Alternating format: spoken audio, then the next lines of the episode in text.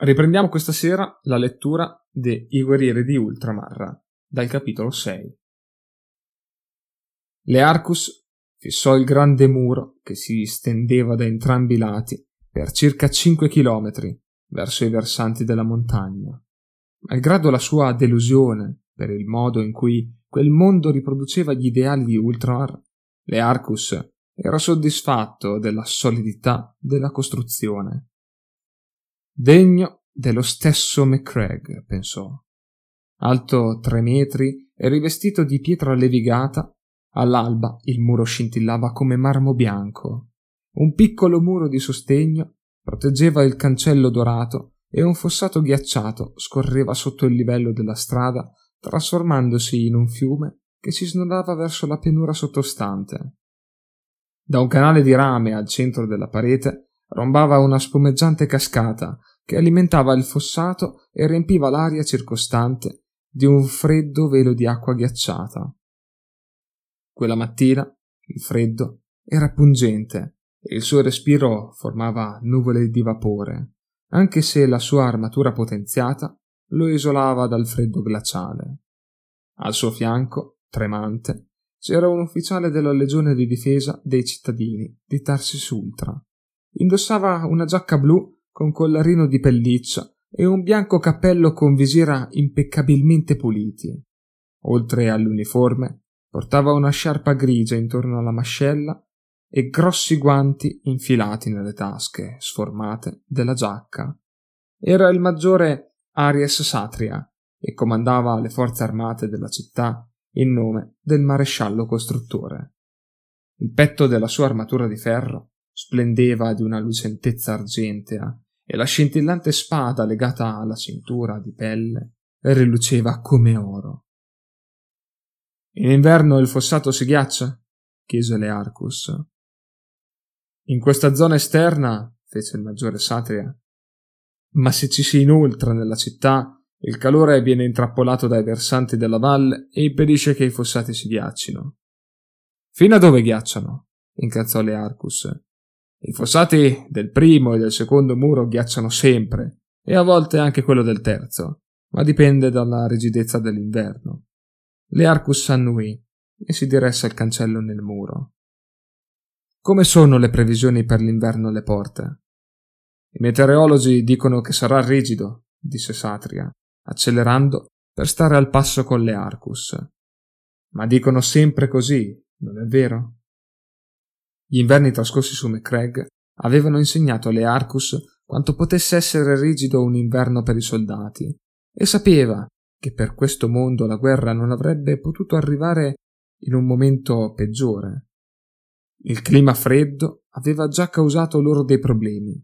Alcuni uomini avevano accusato sintomi di congelamento e altri malesseri dovuti al freddo. I soldati del reggimento Lorgres Stavano insegnando agli uomini del reggimento Krieg e alle forze di difesa locali come sopportare condizioni così rigide, ma ci sarebbe voluto del tempo prima che gli insegnamenti venissero recepiti. I due uomini attraversarono il fossato lungo un affollato ponte d'acciaio. Le arcate del ponte erano coperte di brina e banchi di ghiaccio galleggiante si stavano formando nell'acqua sottostante. Le Arcus aveva ordinato di riempire il ponte di esplosivi, in modo che potesse venire distrutto durante i primi attacchi. Anche se capiva che non sarebbe occorso molto tempo prima che il fossato si trasformasse in una solida lastra di ghiaccio facilmente attraversabile. Tuttavia, la procedura standard prevedeva la distruzione di tutte le vie d'accesso utilizzabili dal nemico e così aveva ordinato affinché il ponte fosse pronto a essere distrutto. Fintanto che il ponte era ancora in piedi, molti cittadini di Erebus lo sfruttavano. Il ponte di metallo vibrò al passaggio di alcuni veicoli che superarono rumorosamente le Arcus e Satria diretti al principale spazioporto sottostante. Ogni tipo di veicolo, da rilucenti limousine a malridotti macchinari agricoli, stipati di persone e di tutti i beni che riuscivano a contenere, fluiva attraverso il principale cancello del muro. I due lasciarono il ponte per una strada coperta di ghiaia che conduceva a uno dei pochi cancelli di servizio del muro di difesa.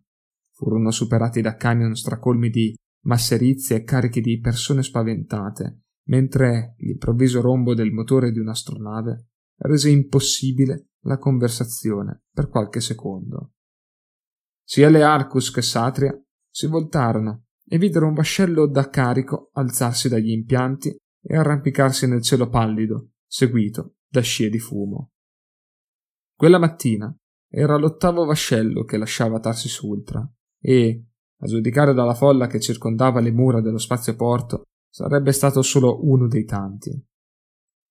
È indecente che la vostra gente non resti a combattere, disse Learcus, voltandosi ad osservare la massa indaffarata. Dov'è il loro coraggio? Il loro mondo è minacciato e fuggono davanti al nemico. Scosse la testa deluso. Nessun cittadino di Ultramar abbandonerebbe il suo mondo natale. Credevo che le notizie della grande vittoria Barbarus Prime avrebbero dato un po' di coraggio a questi smidollati. Sembra invece che li abbiamo infiacchiti. La gente è spaventata, ribatté Satria, e non posso dire di biasimarla. Se anche solo la metà di quello che ho sentito sugli alieni è vero, capisco il loro desiderio di fuga. Fuggireste, se ne aveste la possibilità? chiese Learcus. No, ammise con un sorriso Satria.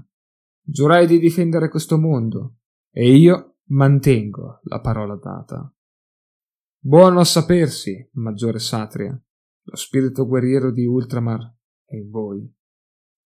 Satria sorrise con orgoglio al complimento, mentre i due superavano un camion di rifornimenti. Il motore andava incredibilmente su di giri, carico di spaventati cittadini di Erebus. Aveva le ruote posteriori affondate nel terreno molle e alle sue spalle suonavano clacson infuriati, come se i guidatori credessero che il solo volume del rumore potesse spostare il camion immobilizzato. Fontane di fango e ciottoli di ghiaia alzati dalle ruote posteriori schizzarono sulla limousine dietro al camion, rompendone il parabrezza e lasciando strisce di metallo scoperto nei punti in cui lacerarono la carrozzeria. Incurante del danno che stava causando, il guidatore del camion continuò a dare gas, mentre vapori di benzina si univano alla repellente nuvola di fumo che usciva dallo scarico. Il passeggero della limousine, un uomo alto, con un grande ciuffo e uno sporgente naso adunco, si sporse dalla parte posteriore del veicolo e cominciò a urlare contro il guidatore del camion, lanciando elaborati insulti sulla promiscuità e l'igiene corporea dei suoi genitori. Learcus si fece avanti per rimproverare l'uomo per il suo comportamento incivile e per il linguaggio volgare, ma Satria scosse la testa. Sergente Learcus, meglio che lasci che ci penso io disse. Conosco quel tipo. Penso sia necessario un approccio delicato. Molto bene, ribatté Learcus riluttante. Il maggiore Satria batté sulla cabina del camion e fece segno al guidatore di spegnerlo. Immediatamente il motore perse giri e il rumore divenne solo un brontolio gutturale, mentre Satria si avvicinava alla limousine. Andiamo, signor Van Gelder, disse Satria, saltellando agilmente nel fango della strada per parlare al passeggero della limousine. Non c'è bisogno di usare un linguaggio simile. L'alto uomo si erse in tutta la sua altezza, infilò i pollici nelle tasche del suo cappotto e sorrise sprezzante mentre Satria si avvicinava. Avete visto cosa ha fatto quell'imbecille? ringhiò l'uomo. Ho visto, signor Van Gelder, e se avrete pazienza vi metteremo in condizioni di riprendere il viaggio non appena troveremo delle assi da mettere sotto le ruote del camion per farlo uscire dal fango. Voglio il nome di quel maledetto tizio per poterlo ripagare a dovere quando tornerò su Tarsi Sultra. Vi assicuro che sistemerò la faccenda, signore, disse calmo Satria. Ora, se volete tornare all'interno dell'accogliente abitacolo della vostra limousine, sarete presto fuori dalla città. Prima che Van Gelder potesse ribattere, da dietro le spalle del maggiore giunse un cigolio metallico. Satria si voltò e vide il sergente Learcus alzare senza sforzo la parte posteriore del camion, incastrata nel fango, e spingerla su un terreno più solido. Il sergente appoggiò il camion sulla strada e quasi immediatamente il veicolo si allontanò a tutta velocità verso lo spazioporto. Satria aveva sentito parlare della grande forza degli Space Marine, ma aveva sempre pensato che si trattasse, nella maggior parte dei casi, di esagerazioni. Ora aveva cambiato opinione. Mentre si dirigeva verso Van Gelder, il sergente aveva un'espressione minacciosa. Indicò la folla che si era ammassata e la fila di veicoli che si allungava dal cancella. Basta! Gridò. È ora di farla finita. Non ci saranno più partenze da Tarsis Ultra. Ritornate ai vostri veicoli, fate inversione e tornate all'interno delle mura della città a cui appartenete. Satria fece una smorfia per la mancanza di tatto di Learcus e persino Van Gelder rimase sconcertato per un attimo, ma non era un uomo che si poteva intimorire facilmente. Sapete chi sono io? No, rispose indifferente Learcus, e non mi interessa. Adesso girate il veicolo prima che lo faccia io per voi. Avendo visto la dimostrazione di forza dello Space Marine, Van Gelder non si fece illusioni sulla capacità di Learcus di fare una cosa del genere e tornò riluttante nell'abitacolo della sua limousine. Il maresciallo costruttore ne sarà informato, ribatté Van Gelder in tono di sfida. Provvederò io stesso che venga informato, promise Satria. Van Gelder socchiuse gli occhi. Non capiva se il maggiore lo stesse prendendo in giro e gli sbatté così la portiera in faccia. L'autista della limousine ingranò la marcia e cercò di far manovra nella stretta strada. Penso che lo abbiamo sconvolto, disse Satria sorridendo. Bene, replicò Learcus. La neve sciolta correva in lunghe e tremolanti linee lungo i vetri appannati dei finestrini del treno. Il luogotenente Quinn si chiese per un attimo a che velocità stessero viaggiando. Era impossibile stabilirlo. Perché tutto quello che riusciva a vedere dal finestrino era un bianco uniforme. Strinse il corrimano quando il treno curvò all'improvviso, poi si piegò per pulire il vetro con la mano guantata e sorrise alla giovane famiglia seduta di fronte a lui. Non c'è bisogno di preoccuparsi, disse. Non manca molto per arrivare ad Erebus. Solo un'altra fermata a Prandium per far salire la gente. L'uomo annui, mentre sua moglie osservava terrorizzata l'acciaio bianco della pistola laser che il luogotenente teneva sulle ginocchia. Era uno sguardo che aveva visto molte volte durante il viaggio. Il terrore che un conflitto armato fosse giunto nel loro mondo, una volta pacifico. Tuttavia non riusciva a rassegnarsi, a dispiacersi per loro. Dopotutto, non era un dovere di ogni cittadino dell'impero affrontare i nemici dell'umanità. Lui e il suo protone avevano evacuato gli abitanti di sei zone di coltivazione collettiva e li avevano fatti salire su quel lungo treno per portarli al sicuro ad Erebus. Decine di altri plutoni stavano facendo la stessa cosa in tutto il continente e, con un po' di fortuna, sarebbero riusciti a portare a termine la loro missione senza incidenti.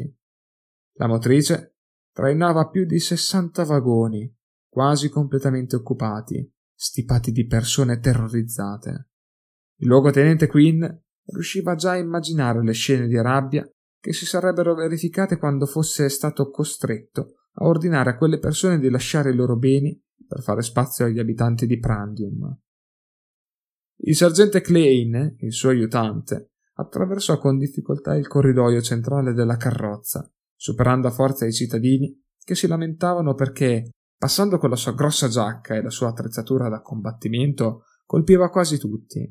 Klein teneva il fucile alzato, con la cinghia avvolta intorno al braccio. Signore, disse, stiamo per entrare a Prandium. Eccellente, è quasi fatta, vero, sergente? Sì, signore. Ordinate agli uomini di stare pronti. Io prenderò il primo squadrone, voi il secondo. Klein annuì e riattraversò la carrozza mentre Quinn sentiva il treno decelerare. Si alzò e si fece strada tra la folla ammassata verso le porte principali, dove un capannello di soldati del reggimento Logres aspettava di scendere. Abbazzò un rapido saluto, pulì il vetro della porta con la mano e vide avvicinarsi l'argenteo acciaio della piattaforma. C'era qualcosa di strano, ma passarono un secondo o due prima che se ne accorgesse. La piattaforma era vuota. Alcune comunità erano state restie ad abbandonare le loro case, ma la maggior parte era stata fin troppo ansiosa di venire scortata verso la salvezza di Erebus, e ovunque i punti di raccolta erano affollati di persone irrequiete, ammassate e pronte a partire. Ma non lì. Realizzando che avrebbero probabilmente dovuto convincere altri conciuti agricoltori a lasciare le loro terre e andare con loro, Quinn sospirò. Avrebbe dovuto esserci abituato, pensò. Tutte le volte che i tarelliani attaccavano una delle fattorie marine su Oceaneus, si imbattevano in cocciuti agricoltori krill che preferivano la dannazione all'abbandonare le tenute che la loro famiglia aveva coltivato per generazioni. Quinn sapeva per esperienza che quei tipi finivano sempre per morire. Prima, piuttosto che poi. Il treno si fermò senza scossoni e le porte si aprirono senza difficoltà. L'aria fredda risucchiò il caldo della carrozza, causando lamentele e gemiti da parte dei passeggeri. Quinn scese sulla banchina gelata e sentì il ghiaccio scricchiolare sotto i suoi stivali. Era una situazione insolita. Si sarebbe aspettato che i servitori della stazione avessero liberato la banchina dal ghiaccio. Le finestre degli edifici erano oscurate dal gelo e lunghi ghiaccioli scendevano dalle grondaie della guardiola. Il cartello che oscillava cigolando sotto la spinta del debole vento indicava che quel luogo era Prandium. Vide lo squadrone del sergente Klein più in basso sulla banchina e fece cenno al suo aiutante di avanzare. È strano. Sono d'accordo, ribatté Klein. È da un po' che non c'è nessuno qui. Non è passato un altro treno prima di noi, vero? Klein estrasse il piccolo blocchetto di ordini che teneva nella tasca sul petto della pesante giacca invernale. No, rispose. Non secondo le mie informazioni, signore. Non mi piace, affermò Quinn. Cosa volete che facciamo? Entriamo in città, ordinò. E state allerta. C'è qualcosa che non va in questo posto. Klein fece il saluto militare e percorse con cautela la banchina per riunirsi al suo squadrone. Bene, fece Quinn. Andiamo attraversò con brevi passi la banchina scivolosa, tolse la sicura del fucile laser e raggiunse la cima delle scale, sotto un cartello che indicava l'uscita. I gradini di pietra erano scivolosi per il ghiaccio e dalla parte inferiore della balaustra scendevano altri ghiaccioli. Qui nel suo squadrone scesero le scale con grande attenzione e si ritrovarono nella zona di coltivazione collettiva di Prandium. Le strade coperte di neve erano stranamente tranquille. Il silenzio era rotto solo dai leggeri gemiti del vento e dallo scricchiolio dei passi del suo plotone. Non si sentiva nemmeno il solitario richiamo di un uccello. Gli edifici sembravano solide strutture prefabbricate, simili a quelle presenti su un migliaio di altri mondi, modellati con materiali locali e costruiti con il sudore e la fatica degli abitanti. Tra loro c'erano un generatore di energia abbandonato e tre enormi silos di grano che torreggiavano, in lontananza, alla fine della strada. C'era tensione nell'aria, anche qui la sentiva. Prandium puzzava di tradimento. Non ci viveva nessuno da molto tempo e quel senso di abbandono era dolorosamente evidente. Andiamo, disse Quinn, e condusse il suo squadrone all'interno dell'insediamento, avanzando nella scricchiolante neve alta fino al ginocchio. Le strade sembravano strette e minacciose. Da uno spazio vuoto tra gli edifici vide la squadra di Klein avanzare parallela a loro. Il vento fece sbattere una porta. Tutti trasalirono e puntarono i fucili laser nella direzione da cui era giunto quel rumore.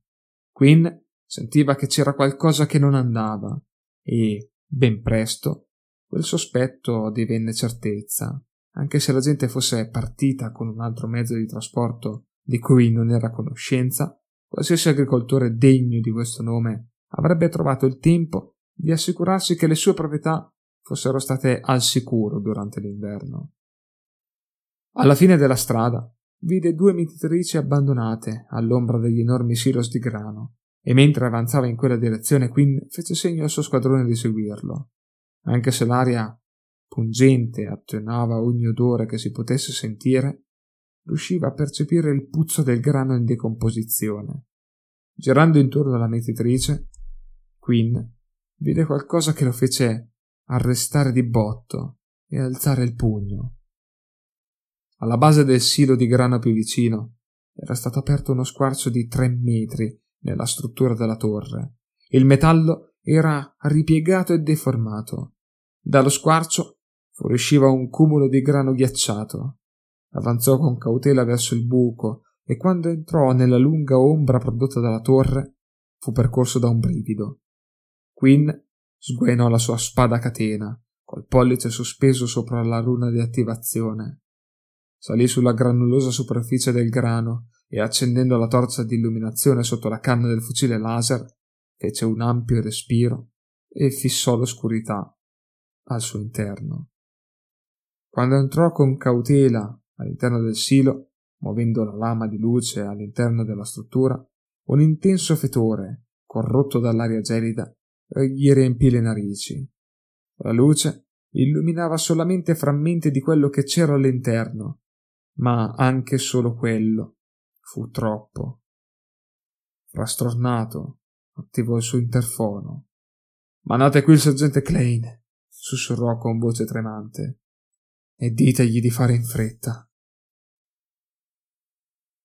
Il sergente Learcus, il maggiore Satria e il colonnello Stagler del reggimento Krieg si trovavano in cima al bastione ghiacciato del primo muro difensivo della città di Erebus e osservavano i soldati delle forze di difesa allenarsi nella spianata davanti a quel muro. Sotto di loro gli uomini sudavano e si lamentavano, ma i rumori del loro addestramento venivano coperti dai colpi di martello e dal clangore delle pale sul terreno ghiacciato, mentre altri gruppi di soldati scavavano linee di trincea davanti ai muri. Learcus osservò gli uomini sottostanti con un misto di delusione e rassegnazione. Non siete impressionato, vedo, fece Satria. De Arcus scosse la testa. No, la maggior parte di questi uomini non sopravviverebbe una settimana alla Giselus. È una delle caserme di addestramento su McCraig, non è vero? chiese Stagler. Sì, si trova ai piedi delle montagne di Hera, dove si addestrò lo stesso robot Gilliman e il luogo dove siamo stati addestrati io e il capitano Ventris. I soldati lavoravano in piccoli gruppi, si impratichivano in esercitazioni con la baionetta e in tecniche di combattimento ravvicinato a coppie, e non fecero una buona figura in quell'esercizio che li avrebbe dovuti tenere in vita nelle imminenti battaglie. Durante la prima ispezione delle truppe, Learcus aveva osservato ogni plutone sparare precise raffiche di proiettili laser producendo gruppi di buchi in sagome bersaglio. Era avanzato verso il primo plotone e, afferrato un fucile laser dalle mani di un nervoso soldato, si era voltato verso il sorpreso maggiore Satria. Gli state insegnando a sparare? Sì, certo. Pensavo che potesse essere importante per un soldato, aveva replicato Satria. Non contro i tirannidi, aveva detto Learcus. Avete mai visto uno sciame tirannide? Sapete che non l'ho mai visto. Ma io sì, e vi vengono contro come una marea così compatta di creature che un cieco potrebbe colpirne una dieci volte su dieci. Chiunque sappia tenere in mano un fucile può colpire un tirannide, ma non importa quanti ne uccidiate con i vostri fucili, ce ne saranno sempre altri, E il nostro compito è insegnare agli uomini come combattere quelli che raggiungono le nostre linee. Da quel momento, l'organizzazione di un logico programma di addestramento era stata affidato alle Arcus e nella settimana seguente all'ordine di far chiudere i cancelli di Erebus aveva dovuto combattere l'intransigenza burocratica e anni di radicati dogmi per far sì che tale programma potesse funzionare. Gli uomini si alzavano all'alba, si esercitavano nello smontaggio delle parti principali delle loro armi ed eseguivano esercizi mirati a migliorare la loro capacità di resistenza e la loro forza aerobica. I soldati del reggimento Krieg erano stati di grande aiuto nel perfezionare l'addestramento dei soldati durante le esercitazioni in condizioni climatiche rigide, perché ogni attività fisica doveva essere rigorosamente controllata per paura che, sotto gli indumenti invernali, un soldato sviluppasse uno strato di sudore che si sarebbe poi condensato, degradando drammaticamente le proprietà isolanti dei tessuti. Questi uomini devono imparare in fretta, fece Learcus. A questo ritmo moriranno tutti al primo attacco. Vi aspettate l'impossibile da loro, sergente, disse Satria. A questo ritmo ci odieranno più che i tirannidi. Bene, dobbiamo prima privarli del loro senso dell'io, dobbiamo privarli di qualsiasi nozione di chi pensano di essere e trasformarli in soldati che hanno bisogno di sopravvivere. Non mi importa se mi odiano, mi importa solo che imparino e che lo facciano in fretta. Non sarà facile, replicò Satria. Irrilevante, intervenne Stagler. I più deboli saranno comunque i primi a cadere. Una volta eliminato il loglio, rimarranno i veri guerrieri. Il loglio? ribatté Satria. Quelli sono i miei soldati, e non voglio che si parli di loro in questo modo. I vostri soldati lasciano molto a desiderare, maggiore Satria, rimarcò Stagler, con le mani giunte dietro la schiena. I suoi lineamenti nobili erano contratti per il freddo e lo sguardo duro spazzava il campo di addestramento in segno di disapprovazione. Le Arcus era d'accordo con Stagler, anche se sapeva che gli uomini di Satria si stavano impegnando per avere un senso lo sforzo doveva essere accompagnato da risultati. Osservò un gruppo di soldati allenarsi negli affondi e nelle parate con le baionette. I loro movimenti erano impacciati dal pesante abbigliamento invernale. All'inizio i soldati si erano allenati senza l'equipaggiamento e l'abbigliamento invernale, ma poi Learcus aveva rapidamente cambiato impostazione. Che senso aveva allenarsi in condizioni ideali quando il combattimento non sarebbe mai stato così? Learcus credeva fermamente nella filosofia dell'Agiselus, addestramento duro, combattimento facile. Qualsiasi esercizio di addestramento dei suoi cadetti era affrontato in condizioni del tutto insormontabili, in modo che, una volta giunto il momento, il vero combattimento non si sarebbe rivelato mai altrettanto duro. Learcus notò che, anche dopo una settimana di addestramento, i soldati erano ancora troppo lenti. Le creature tirannidi avevano una rapidità non umana, muovevano gli arti in modo appena percepibile mentre ti trafiggevano il cuore, e sapeva che l'elenco dei soldati caduti in guerra Sarebbe stato davvero lungo. Senza dire una parola, si voltò e scese i gradini coperti di sabbia che portavano dal bastione alla spianata sottostante. Quando mise piede sui ciottoli viscidi, Satria e Stagler si affrettarono a seguirlo. Avanzò fino al centro del campo di addestramento e rimase fermo con le mani poggiate fermamente sui fianchi. Attorno a lui l'attività scemò gradualmente fino a che i soldati cominciarono a raccogliersi intorno allo Space Marine. Voi vi siete allontanati dagli ideali di Ultramar, che il benedetto primarca vi aveva lasciato come sua eredità, cominciò. Siete stati sedotti dalla falsa eleganza e dall'agiatezza che deriva dalla vita di indulgenza e pace. Sono qui per dirvi che quel tempo è finito. L'agiatezza è un'illusione una chimera generata da situazioni e comportamenti abituali. Learcus percorse la cerchia di soldati, dando forza alle sue parole, colpendo il palmo della mano con il pugno guantato. L'asatezza restringe le menti, indebolisce la carne e vi priva del vostro spirito guerriero di ardore e determinazione. Ora non più. Si spostò al centro del cerchio. L'asatezza, affermò, non è benvenuta né tollerata qui. Abituatevi. La pelle del piede del soldato era di un colorito giallognolo, simile alla cera, e diverse vesciche aperte lasciavano colorare un fluido chiaro sulle lenzuola bianche e pulite del letto. Joannelle ed Oyen scosse la testa per la stupidità del soldato e gli conficcò un ago appuntito nella carne viva della pianta del piede. L'uomo non reagì, ma non sapeva se la mancata reazione era dovuta al congelamento o alla mezza bottiglia di Amasek che si era scolato per non sentire il dolore. Probabilmente tutte e due le cose, pensò, lanciando l'ago nel contenitore di aghi usati e scarabocchiando una nota sulla tabella del paziente appeso all'estremità del letto. Va male? farfugliò il soldato. Non bene, rispose francamente Jonian. Ma se sei fortunato riusciremo a salvarti il piede. Non hai ricevuto informazioni su come prevenire questo tipo di ferite? Sì, ma non so leggere così bene, sorella. Su Krieg non è mai stato necessario imparare. No? No. Appena sei grande abbastanza ti mandano ad arruolarti nel reggimento. Il colonnello Stagler non apprezza gli uomini istruiti. Dice che è colpa degli uomini istruiti se Krieg è stato bombardato pesantemente per primo. Il colonnello dice che tutto quello che gli uomini devono fare è combattere e morire.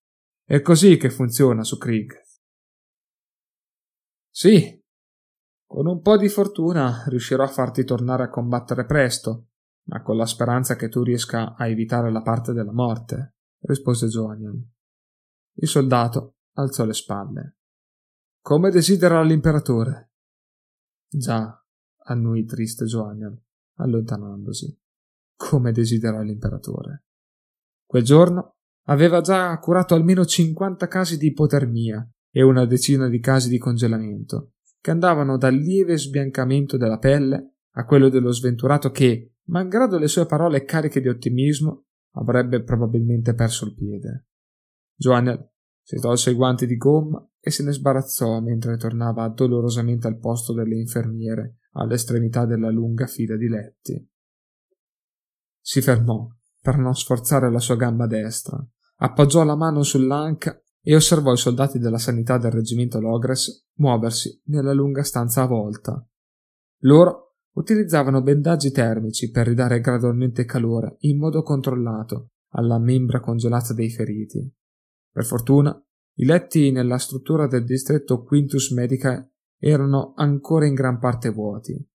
L'edificio era stato progettato per ospitare più di mille pazienti, anche se lei sapeva che l'esiguo numero di soldati, peraltro in continuo aumento, che arriva nei suoi reparti si sarebbe presto trasformato in un torrente in piena, non appena fosse iniziata la guerra. Lo aveva imparato su Remian IV, si sfregò le tempie e sbadigliò, slegò il nastro che le fissava la coda e si passò una mano tra i lunghi capelli biondi. Alta e statuaria, Joanne Ledoyen era una bella donna di quarant'anni, con limpidi occhi azzurri e lineamenti pieni che esprimevano grande dignità e compassione. Indossava una bianca veste lunga e fluente e portava legata alla vita, con una fascia cremisi, la corona dell'ordine della candela eterna, uno degli ordini ospedalieri del convento Sanctorum dell'Adepte Sororitas. Diversamente dalle sorelle combattenti degli ordini militanti, le sorelle degli ordini ospedalieri, oltre a creare missioni per i poveri, offrivano aiuto e cure mediche ai combattenti della Guardia Imperiale. Molti soldati feriti dovevano ringraziare le sorelle degli ordini ospedalieri se erano ancora in vita, ed esse rappresentavano una fonte di grande conforto per i combattenti in prima linea, quali sapevano che, se fossero stati feriti, potevano contare sul loro aiuto. Ardelia Ferria, una delle infermiere cadette, alzò lo sguardo e vedendo Joannel avvicinarsi sorrise. Ardelia era giovane e bella, fresca dell'addestramento come novizia, e aveva da poco completato i voti su Ofelia VII.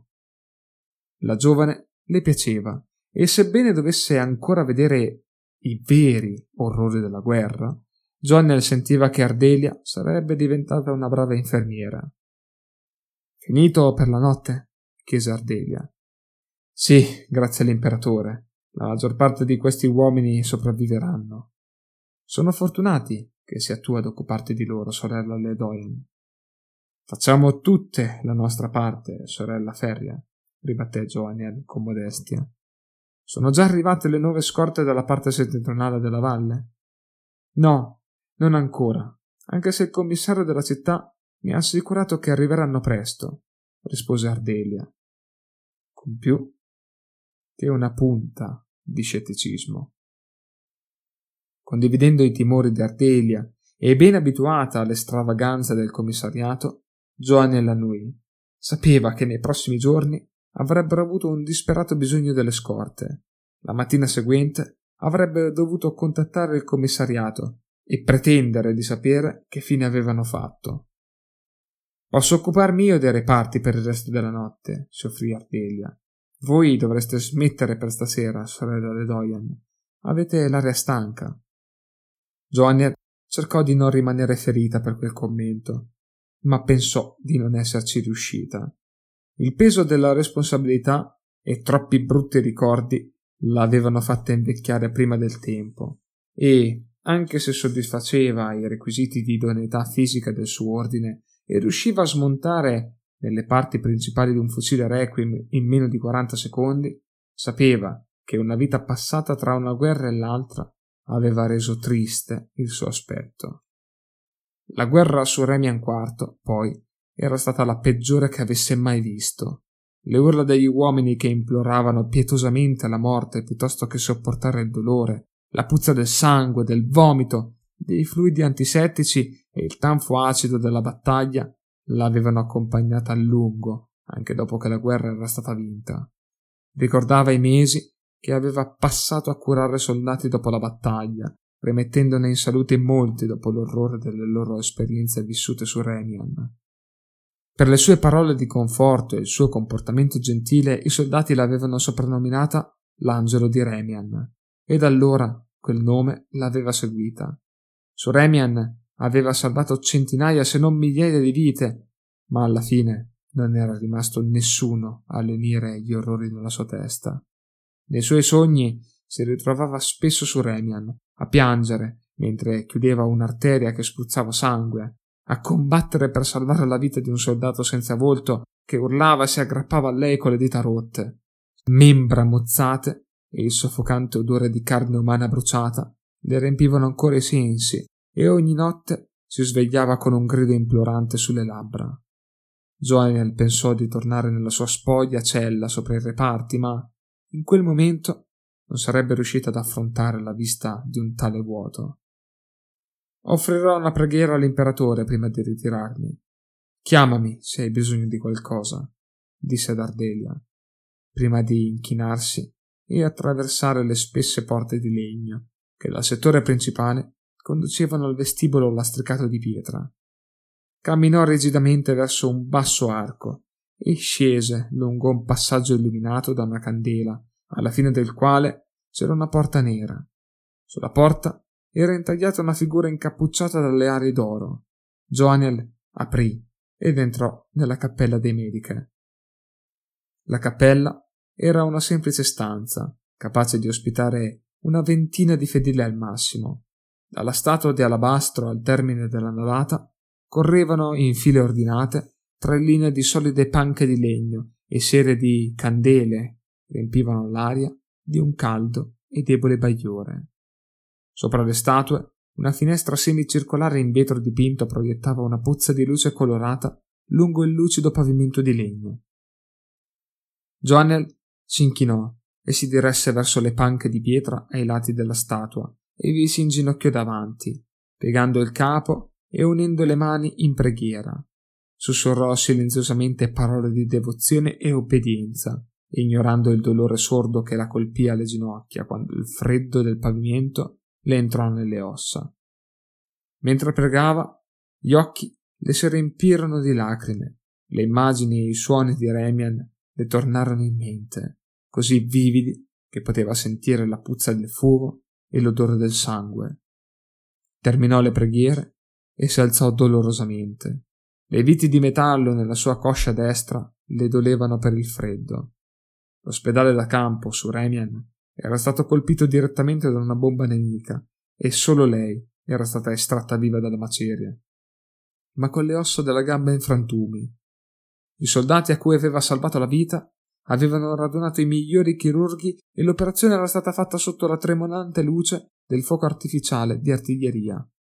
Lei era sopravvissuta, ma le migliaia di suoi pazienti nell'edificio non ce l'avevano fatta e il senso di colpa per essere l'unica scampata le rodeva l'anima come un cancro. Si sfregò le gambe che ripresero sensibilità e si inchinò di nuovo verso la statua dell'imperatore, prima di voltarsi e dirigersi alla sua cella ai piani superiori. Come desidera l'imperatore, recitò. Visto dallo spazio, il mondo vulcanico di Yulan appariva fantastico. La sua atmosfera era percorsa da fulmini scarlatti e le volute di nuvole color rubino che coprivano l'emisfero settentrionale disegnavano strisce dai colori vividi. Intorno a Yulan orbitavano sciame di navi, tormentate dalle scariche sismiche del pianeta e dalle fiammate di gas ardenti che fuoriuscivano dalla superficie del pianeta. I capitani delle navi combattevano per mantenere stabili i loro vascelli, con gli scudi attivati alla massima potenza, per essere protetti dalla grande quantità di materiali pericolosi che venivano espulsi dal mondo sottostante. Anche se i vascelli più piccoli erano lunghi quasi quanto un chilometro, sembravano tutti più piccoli a causa delle tre enormi navi che si trovavano nell'orbita geostazionaria sopra Yulan. Centinaia di navi pilota e potenti rimorchiatori provenienti dalla zona portuale del vicino pianeta di Cordellis lottavano contro la turbolenza dell'atmosfera inferiore per mettersi in posizione vicino alle ampie zone di approdo di fronte alle navi. I tre enormi vascelli erano tre stazioni minerarie a idrogeno e plasma che assorbivano al massimo l'atmosfera violenta del pianeta e la trasformavano in preziosi carburanti utilizzati dai veicoli corazzati della Guardia Imperiale dalle navi della Marina e virtualmente da ogni macchina controllata dagli Adeptus Mechanicus. Erano in gran parte automatizzate perché maneggiare i carburanti volatili era a dir poco altamente pericoloso. Anche se al prezzo della perdita di molti droidi servitori, la prima delle enormi navi era stata tolta dalla sua orbita e ormai da molte ore procedeva lentamente nell'oscurità dello spazio, Malgrado il pericolo di operare in un ambiente talmente ostile, in meno di tre ore i rimorchiatori furono ancorati alla seconda raffineria, che seguì la prima nel viaggio verso Cordelis. I magus dell'Adeptus Mechanicus, che supervisionavano la missione, erano soddisfatti della velocità con cui si procedeva, ma sapevano che non rimaneva più molto tempo per recuperare la terza raffineria. La flotta tirannide aveva già raggiunto Parosa e si stava dirigendo verso di loro. Il tempo era fondamentale e gli equipaggi dei rimorchiatori spesero altre sei deludenti ore a cercare di collegarsi all'ultima raffineria nell'atmosfera inferiore. I capitani dei rimorchiatori si avvicinarono di nuovo. La frustrazione e gli ordini di affrettarsi li avevano resi forse più impulsivi del dovuto. Però la fretta e una raffineria da un miliardo di tonnellate piena di carburanti infiammabili sono due cose che non vanno molto d'accordo. Il capitano del rimorchiatore Truda portò cautamente il suo vascello in posizione sul primo albero di attacco dell'ultima raffineria, saltando le normali procedure di sicurezza sui protocolli di avvicinamento.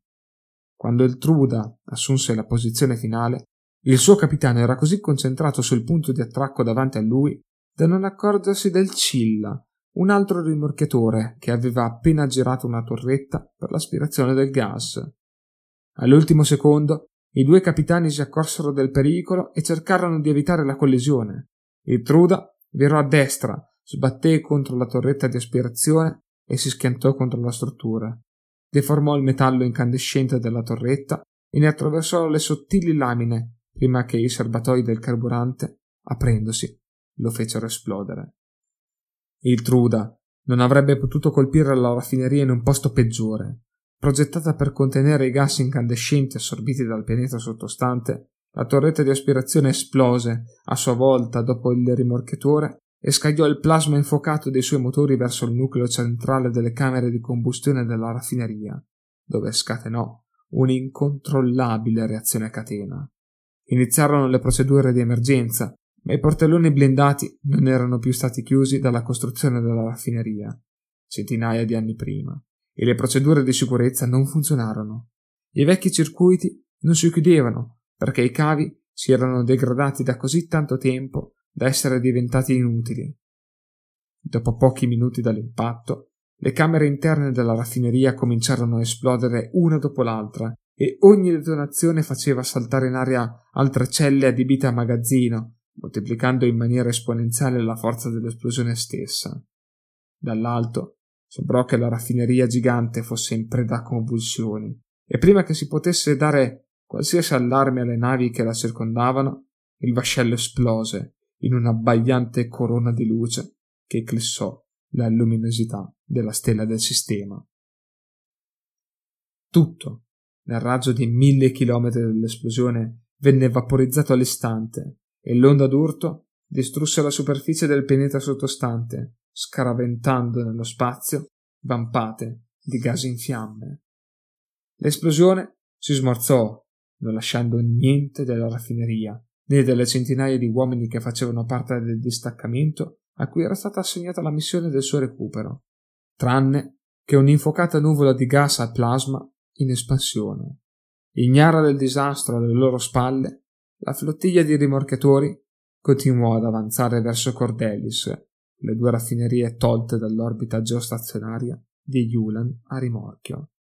Non sapevano perché l'ammiraglio degli Ultramarine aveva assegnato loro quel compito pericoloso, ma non dovevano farsi domande, dovevano semplicemente obbedire. I sei autocarri erano parcheggiati nell'hangar debolmente illuminato.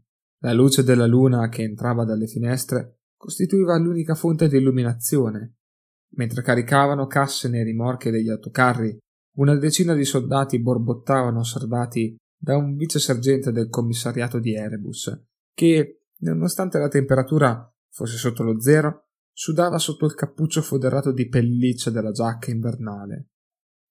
Fumava un bastoncino di Bach e batteva i piedi per tenere lontano il freddo, mentre l'ultima cassa veniva caricata sul camion.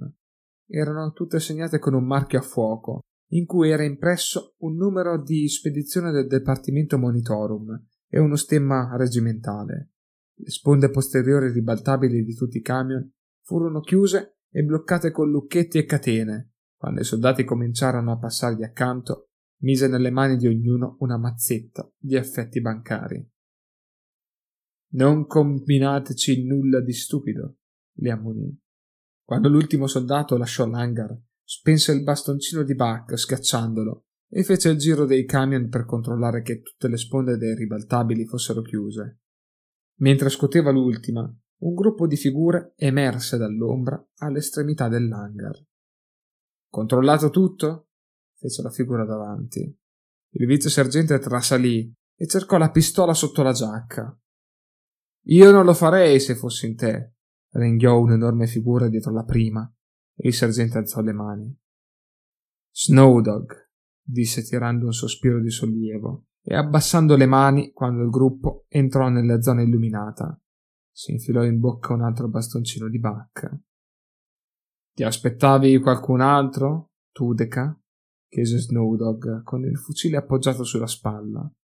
Il leader dei Nightcrawlers indossava una pesante giacca di lana per non sentire il freddo dell'inverno e i suoi capelli sbiancati brillavano argentei come quelli della ragazza al suo fianco. Alle spalle di Snowdog c'era quel delinquente psicopatico che lui chiamava Johnny Stomp, e un terzetto di giovani i cui volti erano penosamente pieni di tatuaggi colorati, anche se malamente disegnati. A un gesto di Snowdog si avvicinarono verso le cabine di tre camion e una ragazza dai capelli rossi, con una aderente tuta elasticizzata, salì sulla cabina più vicina. No, rispose il sergente Tudeca. È solo che mi hai spaventato. Non ti aspettavo così presto. Cosa posso dirti? Mi piace fare sorpresa alla gente, ribatté Snowdog, facendo un cenno a Johnny Stomp. Lo stupido gigante ispezionò uno dopo l'altro tutti i rimorchi dei camion e contò il numero di casse che ognuno conteneva.